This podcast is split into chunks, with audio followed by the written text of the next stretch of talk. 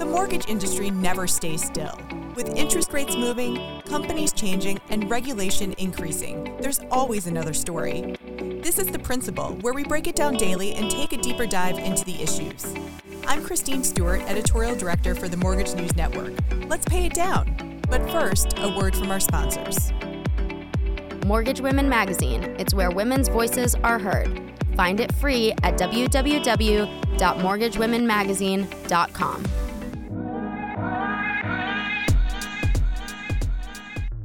We've certainly had plenty of conversations here on The Principal about diversifying your staff. But if you haven't done it, you might be questioning where do you start? And does it ever get easier? Let's ask one of NMP Magazine's diversity leaders. Welcome to The Principal. I'm Mike Savino, head of multimedia for the Mortgage News Network. Today I'm joined by Lamarcus Thurman. He's vice president of the United Purpose Mortgage Division for Howard Hanna Mortgage Services. Lamarcus, thanks for joining me. Thanks for having me. Appreciate it. So, I guess before we get started, you know, because I know we hear this sometimes when we do these kinds of awards. I don't know if, if you ever hear it, but, you know, just do we really need this? Do we really need to highlight women? Do we really not highlight pick your group? Uh, you know, d- d- focusing on diversity. So I guess just starting with that, you know, talk to me about do you think we need to do stuff like this, focusing on uh d- lead lenders and leaders in this space who make diversity a priority? I, I think so. I think it collectively, I think it's very important, uh, Mike, because I think the more people that focus on it, the more people that bring attention, uh, the more change will happen in the industry. So I, I agree. The more we can, you know, highlight some of these opportunities that are happening, because uh, uh other forums like this, you know, uh, like this, Mike, would, would help showcase what's happening not only in, in our backyard but across the United States. So I agree 100%. If we can have more of these settings, will be beneficial in the long run. And and you know, it's one thing to say, yeah, we understand the value of diversity, particularly uh, as you know the demographics in the United States are changing. But if if I'm somebody who's just sort of maybe I'm a small firm and I've just been plugging along and I look up and realize, you know, I don't have a lot of diversity in my staff, I don't have a lot of diversity in my customer base, um, and I, and I want to get with the times. Um, you know, it can feel overwhelming. Where do I start? So you know what suggestions would you have for people in this space? What do you guys know from from your experience that other lenders maybe you know here's an easy way to start and build some momentum in, in diversifying?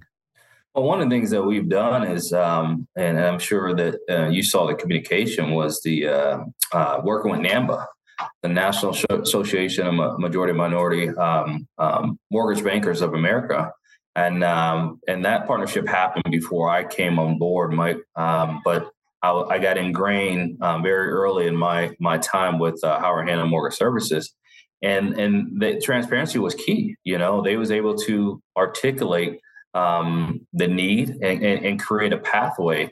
And uh, and Howard Hanna adopted that and really ran um, through the brick wall, we call it, uh, to really make a change within the organization. So um, so that's where we started um, but that's not where we ended, right? You know, that was a good platform, but now we're we're thinking of creative ways within the organization to attract more people using the foundation that has been built by by NAMMBA. And more people, uh, uh, more staff. Absolutely, more staff, more staff, uh, front end and the back end. You know, looking at diverse vendors that to bring on our our, our footprint. So. Um, so yeah, within the organization and the people we use for the services that we need to to do our job on a daily basis. And I think that's a great tip because, you know, one thing it can feel overwhelming that, yeah, I'm trying to hire diverse staff, but it always feels like I'm doing it one person at a time. Really, the way to do it is to open up the pipeline, and all of a sudden, the, the pipeline is more diverse, and all I got to do is tap into it. Mm-hmm. Agree, agree. And one of the things we're doing is, you know, is including diverse talent to the recruiting process you know and i think that's a key point that you know um, we're doing to make a change in that arena. And it's it's definitely as um, definitely gave us more in in some of these communities that we want to do business with uh, but also gave more job opportunities that people never thought even existed without having that conversation up front do you find that applicants respond to that that hey there's somebody in this space who looks like me and not just the stereotypical white middle-aged banker do you find that applicants respond to that just there is a space for me i'm not the one who's breaking ground here i'm i'm following someone else's lead Absolutely, Mike. I think you know, and I know, when, no matter what industry you're in, a lot of people gravitate to people that look like them. So I think if you have people in the in the in the interview process that looks like them, there's a hope. And as long as there's a hope, we can shape the narrative on their end on, on if that's a decision they want to move forward. But at least they know there's a hope there to grow and prosper with an organization versus seeing someone that you don't see anyone of your color or ethnicity at the organization that you know you have an uphill battle, battle to, to kind of climb that ladder. But if you have at least you know one person, because you got to start somewhere. I'm not saying one is the magic number, Mike, but if you have at least one person, that's that's a hope in my eye. Yeah, it's really you know amazing. Just study after study, even in the classroom, how you know students of color just perform better. They see a, a teacher who who looks like them, and, and they're able right. to relate. Um, of course, diversity isn't just looking different; it's different backgrounds as well, and and that's certainly valuable in in the homeowning space. Being able to relate to your customers and and maybe their path to, to home ownership. So, does your team? Is there a lot of conversation going on um, as people work together. These are my experiences, and the you know maybe these are some things to keep in mind if you're dealing with somebody who comes from from a different background, even if they look like you. Yeah, we, we do that. And when you look at my team under United Purpose Mortgage, uh, Mike, um, they're connected because they personally went through some of the challenges that we're facing in this industry. So they're very plugged in and connected, and um, you know, they the majority, if not all of them, have at least you know 17 years of experience. Only one person on the team have seven years, but you would never notice uh, the seven year because he has just as much knowledge as someone who has 30 years experience. But I think those storytelling helps just bring awareness. You know, not only internal but external, and brings awareness and that connectivity to that individual or to that group. So when they identify someone in that space that that can relate to what we've been through by sharing our stories, they can connect the dot and say, you know what, let's get Lamarcus his team in front of this individual, or let's bring in Marker to share his story of what how he overcame some of the challenge that he's been facing, and that that helps the overall picture uh, for our organization. It, it, you know back to that that person who's sort of running their own small little firm and, and is kind of you know not really made an effort to to become more diverse. Say they're looking around and and you know I'm doing all right. In the in the market's tough. I'm I'm focused on finding sales. Why why should they be concerned about you know diversifying their staff right now when they might feel like listen the most important thing is to to keep the business in so I can keep the lights on. Absolutely. I, I think there's a, a, stat that came from Freddie Mac that says, you know, in 15, 20 years from now, the landscape will change, meaning there'll be more single women, diverse um, individuals looking to become homeowners. And and if you don't change that dynamic today, then you're going to be behind the eight ball when that shift has changed.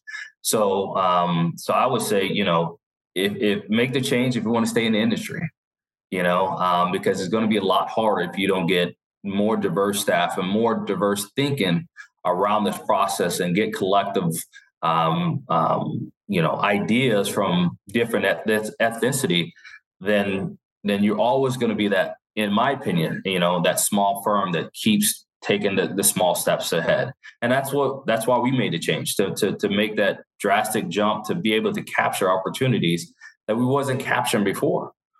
And uh, and and I can tell you, being on the organization on the six months, Mike, um, we have a lot of you know a lot of uh, opportunities that present itself by sharing our stories and and looking at things a little bit differently not only from a product standpoint, but just an engagement standpoint and how we interact with our clientels. And it really has prospered for us in the last, you know, three or four months in doing so. And and that that you know that that's that example that you had from was it Fannie Mae or Freddie Mac about the obviously you know we we've seen you know estimates about what'll happen with with the the homeownership crowd becoming more diverse, more Hispanic, more single women um do you do you find that your customers respond when hey they have people here who look like me uh they talk like me maybe they've they've come from the same background and they kind of know my story yeah so to answer your question yeah it was for freddie mac um that that did that uh, data that that that we um use in our conversation. But yeah, you, you, know, Mike, you know, yeah, they, they're going to relate a little bit easier to someone that looks like them and someone that has a story that can they can relate to that the struggles they've been through. Um, so yeah, it's going to be a lot easier to have that conversation. Um, but you know, we're here to serve everyone. You know, that that's one thing I want to stress. Even though the, the African American may relate to me because I'm African American, but I'm here to support um, every population that's willing to hear our story and, and and and be a part of what we're doing. Whether that's on the front end, uh, being a loan officer, or that's on the back end, that we help them become homeowners. And and do you find that it becomes easier, that it becomes more organic, and it kind of shows itself, whether it's recruiting staff or talking to customers, that after a while the work pays off does it does it seem like it just kind of shows itself and, and you guys get that reputation so to your example you're you're a black customer but you might deal with an, an asian borrow or a black uh, uh, mortgage originator but you might deal with an asian customer or hispanic customer and they just relate because they feel like you know does, does that start to to happen oh absolutely because i think you know we're we're talking on sometimes on their level you know, and and and that helps. You know, it's all about building that trust, that value. And and one of the things we we're, we're taking the approach is having that consultative approach. We're, we're we're understanding their story, their pain points, and and not jumping a gun just to pull the credit to see what we can or cannot do. We're we're trying to unpack that story and really educate them so that they understand um, the buying process, uh, you know, when they're ready to, to buy that home. And if they don't understand, we go back to square one because the more educated they are, the more they can share with the rest of the family, like, hey, here's the steps that I took. And that creates that legacy within not only their family, but their friends too, that remove that stigma if it if it's that's their situation, or just remove that thought that I can't and know that there's a hope that I can and uh, and that's what we're doing. We're taking a different approach than than probably most lenders are. Yeah, and it's important when you're dealing with new waves of, of customers. They right. might be dealing with people who don't who aren't familiar with with banking with the home buying process as opposed to I come from a generation of homeowners. I know how this worked. My parents did it, my grandparents did it. Maybe maybe there's differences in, in how you do it, but I, I understand how to get a mortgage. I understand how to write a check. You're dealing with people who maybe they're the first ones who've, who've walked into a bank and opened an account. Yeah, no, you're right. You're absolutely right. I give you an example. Mike, my dad, he was in military, served, you know, 26 years in the army. And and if you know anything about the military, you know, we we travel every three years. They put up a house for us, so they put us in a house. My dad didn't have to look for it. They they did all the relocation for us. But when we moved to Louisiana, you know, and and I graduated high school, I came up north he was looking to build his house. My dad did not know what the first step to do to build his house at all. You know, he didn't know where to go, but he knew he had a son in a banking career at the time. And he said, you know what? Let me let me reach out to my son, you know, and and I, I, had to help him. You know, at this age, you know, he's you know he's in his forties. I won't say how old he was at the time, but he was in his late forties and and didn't know. So imagine someone who's been working and in working a job since he was 14 years old and, and looking to build his house and doesn't know the first step to take, but he knew who to go to. And that's what we want to be that outlet. Just know that you can go to us and we'll help educate you and, and teach you what you need to know so you're more educated to take that first step. Yeah, we had a guest on not too long ago and sort of gave the example that, you know, people who who get things done, they don't always know. They just know a guy. And you, right. you know, if you can relate to people, you can be their guy on financial questions, and next thing you know, you're you're writing them a mortgage. exactly, exactly. I agree. That's the process we lead with Mike: is educate, engage, find a solution, then educate. Certainly. So, Sorry, go ahead. Yeah, very simple. You know, we're not. We're, if you heard me, I didn't say pull credit, Mike. I didn't say any of that nature. I said educate, educate, find a solution because sometimes that solution may not be a home today you know and that's what we need to educate our, our, our potential borrower that it may not be today but we'll find a solution. It may be a two years or three years because again we want them to be not only physically ready but mentally ready as well. Absolutely and that that that patience will certainly pay off. Agree Marcus, thank you so much for the advice. Thank you mike. Appreciate it. And you can see the entire list of the 2023 diversity leaders at nmpmag.com. We'll be right back with the rest of your headlines. The Originator Connect Network, the nation's largest producer of mortgage events, is about fostering a community founded on professionalism, collaboration, and personal and professional growth. connecting you to the story of your success. Welcome back. Here's your headlines for today, February 13th. There's a huge shakeup coming at Rocket Companies as CEO Jay Farner is out as of June 1st. The company says Farner is retiring as of that date, and former CEO Bill Emerson will take over on an interim basis. Emerson took over Farner's role as chairman of the board on Thursday. In other news, Primary Residential Mortgage Incorporated has a legal bill of more than $20 million after losing its fight over defaulted mortgages. This stems from mortgages Primary Residential sold to Residential Funding Company ahead of the 2008 crash.